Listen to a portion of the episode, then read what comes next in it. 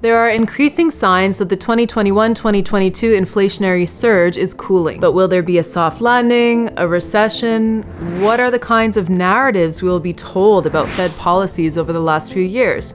And the effectiveness of monetary policy. Well, the Fed is very data driven, and I think Jay Powell's done a pretty good job. To help me answer these questions, I was joined by Pete Earle on Liberty Curious. Pete is an economist for AIER who spent over 20 years as a trader at a number of securities firms and hedge funds. He expects narratives to emerge about how the Fed handled COVID and that there's a distinct possibility that, like in the past, a far more charitable version of the last three years than is justified will emerge and become the definitive account. If this disinflation were to say bring um, inflation back down to say two or three percent, um, it could be perceived uh, in a way that's beneficial to the Fed and not so much to Americans. Why is this important?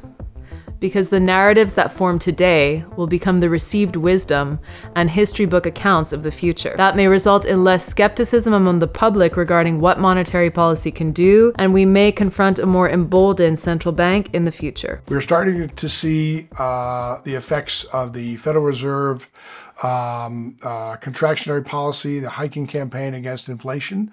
Uh, disinflation is proceeding, which means inflation, the general price level, seems to be coming down in some categories, not all. But uh, what I'm cautioning is that in addition to the fact that inflation can be persistent, might not continue to come down as uh, come down in as much of a straight line as it has. Uh, we may be facing a recession later this year. Another risk is the narrative that takes hold, and I am concerned about the way in which, if this disinflation were to say bring um, inflation back down to say two or three percent, um, it could be perceived uh, in a way that's beneficial to the Fed and not so much to Americans. Okay, so can we come back before getting into the narrative? Mm-hmm. Uh, what does that all mean, kind of in terms of the numbers? Like, why do you think that there's going to potentially be a recession?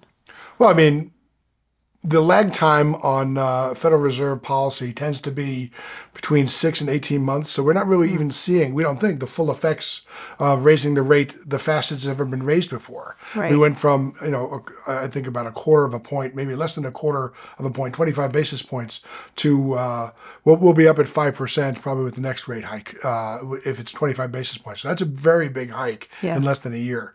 Um, so my point is that we don't yet know what's going to happen. We haven't seen the full implications yet of this Fed um, hiking uh, uh, uh, campaign, and um, it seems pretty clear that the economy is slowing. But how much, and will it be enough to cause a recession? We often have a recession when these types of things happen. So yeah. um, that's what uh, that's why I think that um, those could be distractions from what I think is another concern, which is the development that takes hold uh, in terms of the narrative that prevails in the future. Well, that makes sense actually when it comes to the six to 18 months that it takes, like the lag. And I know that that's what happened with inflation, right? Where there was a lot of money printing and that kind of took time to to span out yeah so the money printing really took place between february march and april of 2020 it was ongoing yeah but i mean uh, we didn't really start to see so most people noticed inflation in early 2022 and say January, February, but it really started in January 2021. And as customarily, as customarily happens, uh, we really saw the inflation first in capital goods, in resources like uh, commodities like energy, gasoline, oil, that sort of thing. And then it was when uh, we had the invasion of Ukraine that um, inflation was already spiking up, but oil prices really went up a lot, and so did uh, gasoline and other petroleum products. So the inflation really started, I would say, in earnest, maybe about 10 months after um, the outbreak of the pandemic and the lockdowns and all that. But it took uh, a bit more time for people to notice it. Right. Well, why I make that comparison as well is because in your piece you talk about narratives mm-hmm. and you're kind of concerned about how this narrative will play out over time right. and if it will actually be accurate and what kind of message it gives, right? Mm-hmm. And we saw that as well with inflation where there were certain narratives about what caused inflation uh, which may have not necessarily Those are just been lies, true. But uh... they weren't so much narratives but. I but, trying no, to be they, polite about it, but no, yeah. you're, you're absolutely right. There, yeah. there, was an attempt to to to invoke or to produce a narrative there as well. Hmm. Yeah, so there, there's definitely that the idea. But the thing is, like the narrative in, the in the in the sense that Shiller talks about it, narratives, and that's the the Yale University economist and um, 2013 Nobel Prize winner. Um, Shiller talks about like this overarching narrative that becomes sort of the accepted wisdom about what happens. I would say that um, the administration would have had a narrative if they didn't keep changing it because they blamed greed, then they blamed Vladimir Putin, then they blamed gas station owners, and Yeah. then they blamed uh, oil sh- uh, ocean shippers, and then they said that inflation was worse everywhere else in the world. And they just, you really don't have a narrative. You keep changing the story. And if they brought it all together, it wouldn't be a very convincing narrative because they seem to be blaming everybody but the makers of monetary policy. All right. Okay. So that is kind of the point, right? Is that these people maybe need to be accountable as well. Like, but there's maybe also a balance there between how much is the Fed actually in control of? Like, how much can you point to them for them to be Right. accountable, and what do they actually have control over? Yeah, and, and that's um, when we talk about the example I use in the article of another narrative. That's my main point: is Yes. that the Fed may have been responsible for some of it, but we don't know. We, we can't really break down, you know, econometrically whether sixty percent of what happened was the Fed or twenty percent and these other things. So Yeah. it's very difficult to attribute. What what we know is that in economics there are no like monocausal things. We it's very rare to say this affected that because there's so many things happening at once. You know, we have a social system, we have a complex sort of array of things happening at once, and for that reason, it's very difficult to attribute one cause to one effect. So I'll actually take an example from your article here. So you say, take for example the monetary policy campaign between 1993 and 1995, Yep. which led to former Ch- Fed Chairman Alan Greenspan's widespread co- coronation as the maestro. Yeah. Can you explain that, his soft landing, and what you think were actually the factors? Yeah, so in, in 1993 or so, uh, inflation was starting to tick up, and it was maybe at three, maybe a little above three percent, and there were concerns in the Fed that we might have, um, we had just gotten over a recession, and that we might see inflation start to rise up and then have another recession. So, the Fed began raising interest rates. And the idea was, as it always is, to sort of raise rates enough to sort of quash inflation, draw enough money away that the price level comes down, but not cause a recession. And between 1993 and 1996, that was accomplished. Rates came up about 300 basis points, 3%. Uh, the economy did slow. Inflation uh, cooled back down to about 2%, and we didn't have a recession. We had a slowdown economy, but not a recession.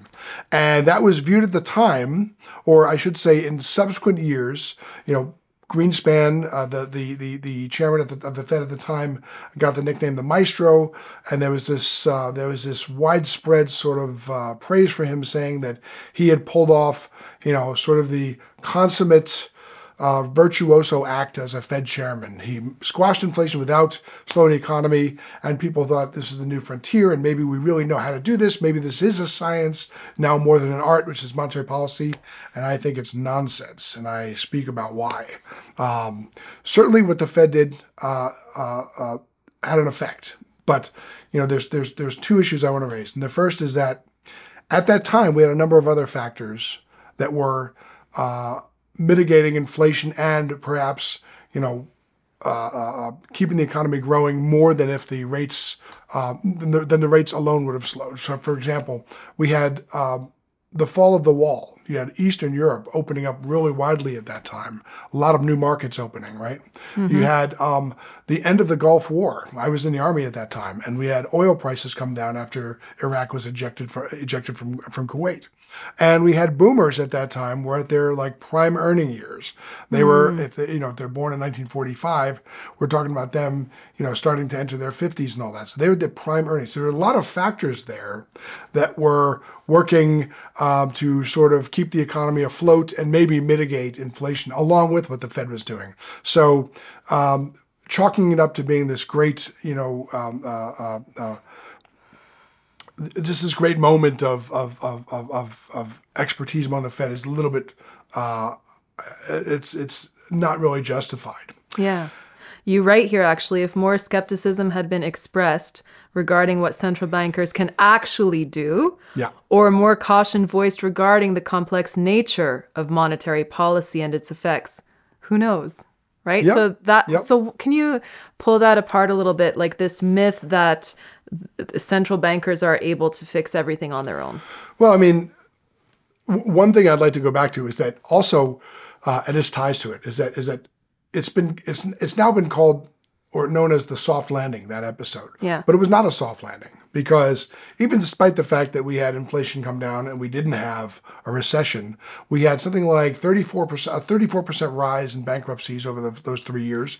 We had the Orange County, California blow up, which cost billions of dollars. When you raise interest rates quickly in that amount of time, and they didn't even raise rates as quickly as they are now. But when you raise rates the way they were raised in 1993, 94, 95, that time period, um, you're going to have a lot of entities which are interest rate dependent, which are going to be upended by this. And so you had the Mexican peso crisis and a number of other things that happened. So there were a lot of factors going the Fed's way. And also, there were a lot of things that make it such that the calling it a soft landing is not really uh, an accurate uh, description. But my concern is that, you know, one wonders if there had been a little more scrutiny. Now, the Fed is independent, so they're not supposed to take into account, um, they're not supposed to be browbeaten by politics or whatever, but, uh, you know, Congress, whatever. But my concern is that maybe if people had been a little more skeptical, maybe if the media hadn't been so quick to to to to bestow upon Greenspan this title of the maestro, whether he cared or not, you know, maybe we might have had um, a little more of a cautious environment where we wouldn't have yanked rates down after 9/11 for as long as they were, and then inflate a housing bubble as we did Right. uh, we wouldn't have had the mortgage crisis. And without that, you don't have the Great Recession. Now, of course, those things might have happened anyway.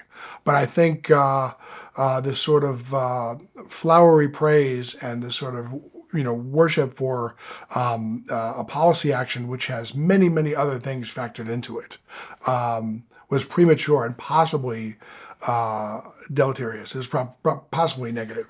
so that's kind of the danger with narratives then. Is that what Shiller was pointing to? Shiller has pointed out that narratives are a very important factor in the way policies are perceived and in the environment into which policies are, are, are received. So, um, you know, if there's tremendous faith in a certain government body um, and they undertake a policy action, people might be more inclined to act in accordance with that because they trust them.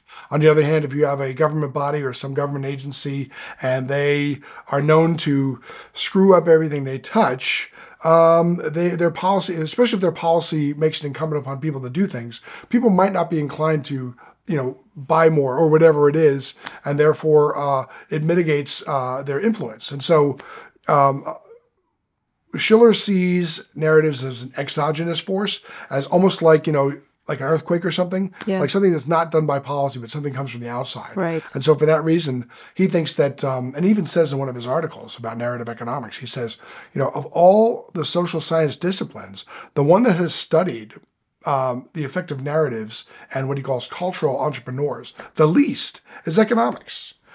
Anthropology, archaeology, sociology, psychology, history, all the other social sciences have put a lot of effort into narratives, but econo- economics not that much. Well, that's really fascinating because, you know, and we were talking about the New Deal off camera earlier, right? Right. And there were narratives around that. Sure. And a lot of those narratives were anti capitalist. And we're seeing a resurgence of this again now. So I can't see why you wouldn't want to study that because, uh, like, all of the market changes that happened, you know, with the New Deal, like the force of that, of like, wouldn't you wouldn't you care to study it? So, so absolutely. So I do. Uh, but, but I mean, I mean, to a large extent, mainstream economics has been overtaken by physics envy. So they'd much rather study differential equations and linear algebra and, and, and all sorts of really sophisticated mathematical models than something as squishy and difficult uh, to quantify as narratives, even though I would personally argue narratives are probably a far more fruitful way of examining uh, certain phenomena than you know whatever the raft of formulae or equations you could derive would be. That's my opinion, though. Well, that would be, I guess, seeing economics as an art and not just as a science. Well, I mean, as a as a as a as a social science and not a physical science. I see. Yeah, Physics that makes a lot of sense. Yeah, yeah. so then, what do you think is going to happen now with this disinflation narrative? Like, what exactly are we going to be told, do you think? Yeah. So so I, I see this unfolding in two ways.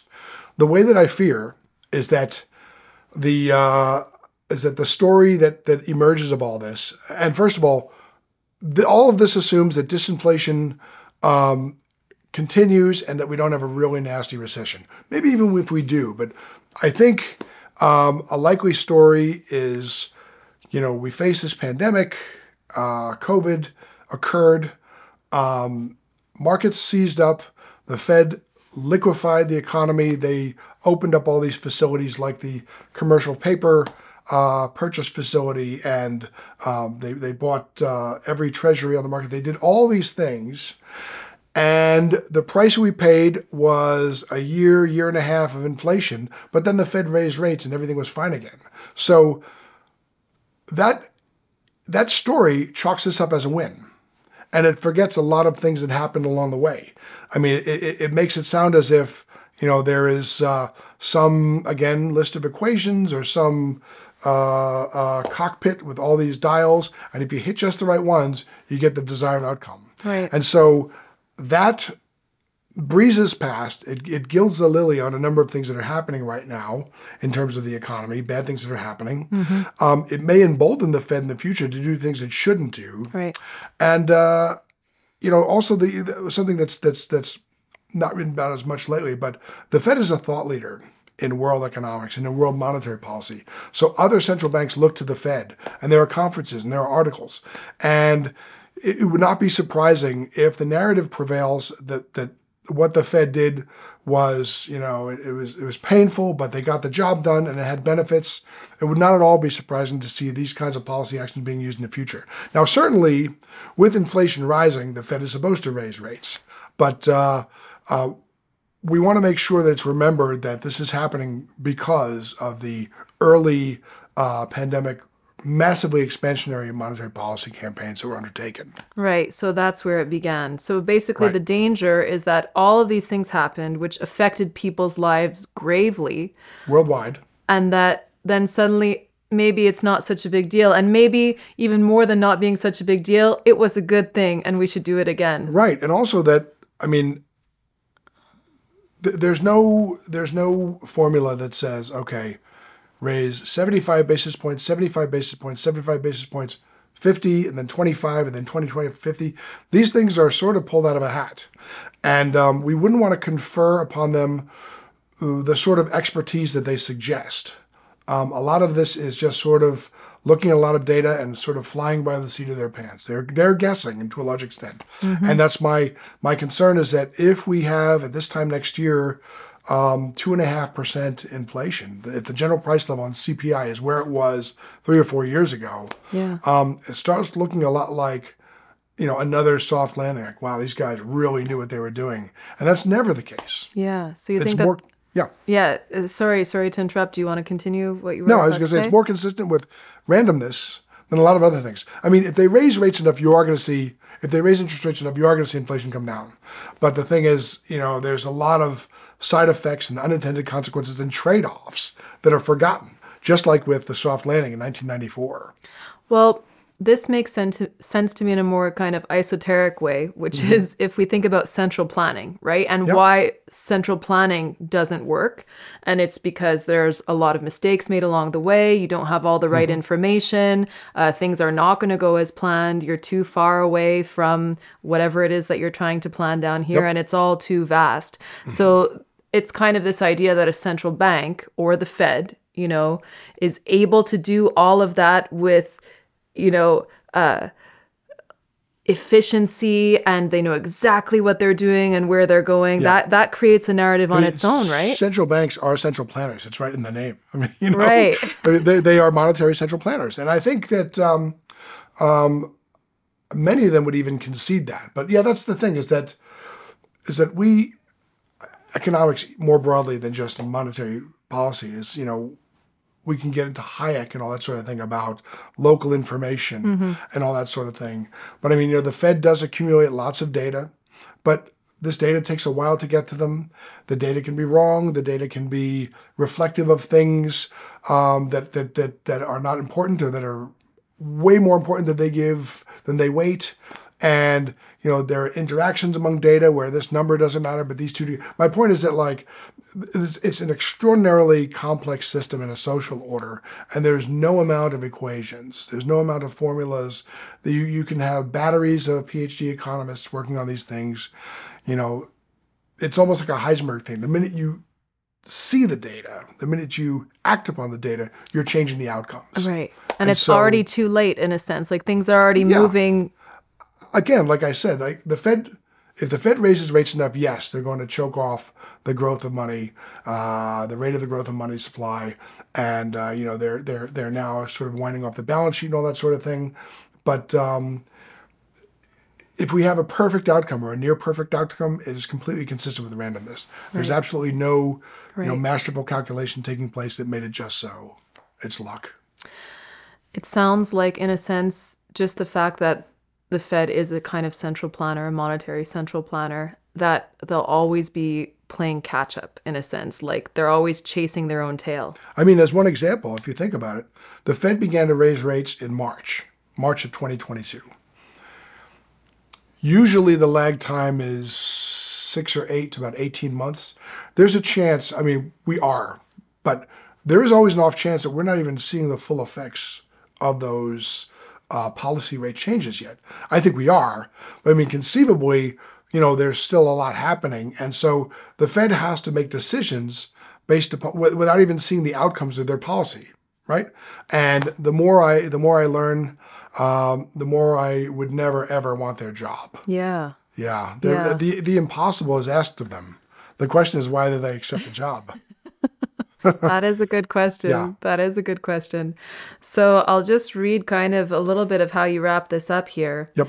which is uh, the recent updraft in inflation has been ruinous and unnecessary, but nevertheless highly instructive. Let us all hope that disinflation proceeds expeditiously, and if it does, that we remain mindful that the outcome is in spite of, rather than owing to, central bankers and their narrow assortment of lagging and unpredictable policy instruments. Yep. Yep. So that pretty much sums it up, Pete. Um, is there anything else that you would like to add? No, uh, just that I, I will be watching very closely to see what the story is as it comes out because narratives uh, they don't coalesce at one point in time; they grow over time. And so, what we'll be looking for, and what anybody interested should be looking for, are editorials, um, you know, yeah, op-eds, things like that that start to say, hey, you know, the Fed, you know, they, they, they, they played this one right, and this is another soft landing or whatever. I think if we have the recession that's been discussed, if we have it, that will that will that will probably uh, preclude a lot of those conclusions. But if we do, if we don't have that, we should still be very upset about the inflation we've had and the prices people have paid for goods and all that sort of thing. So um, it's a developing story, like so much else. This is only the first of many milestones to come. Great. Well, thank you so much for joining me. Great to be here, as always.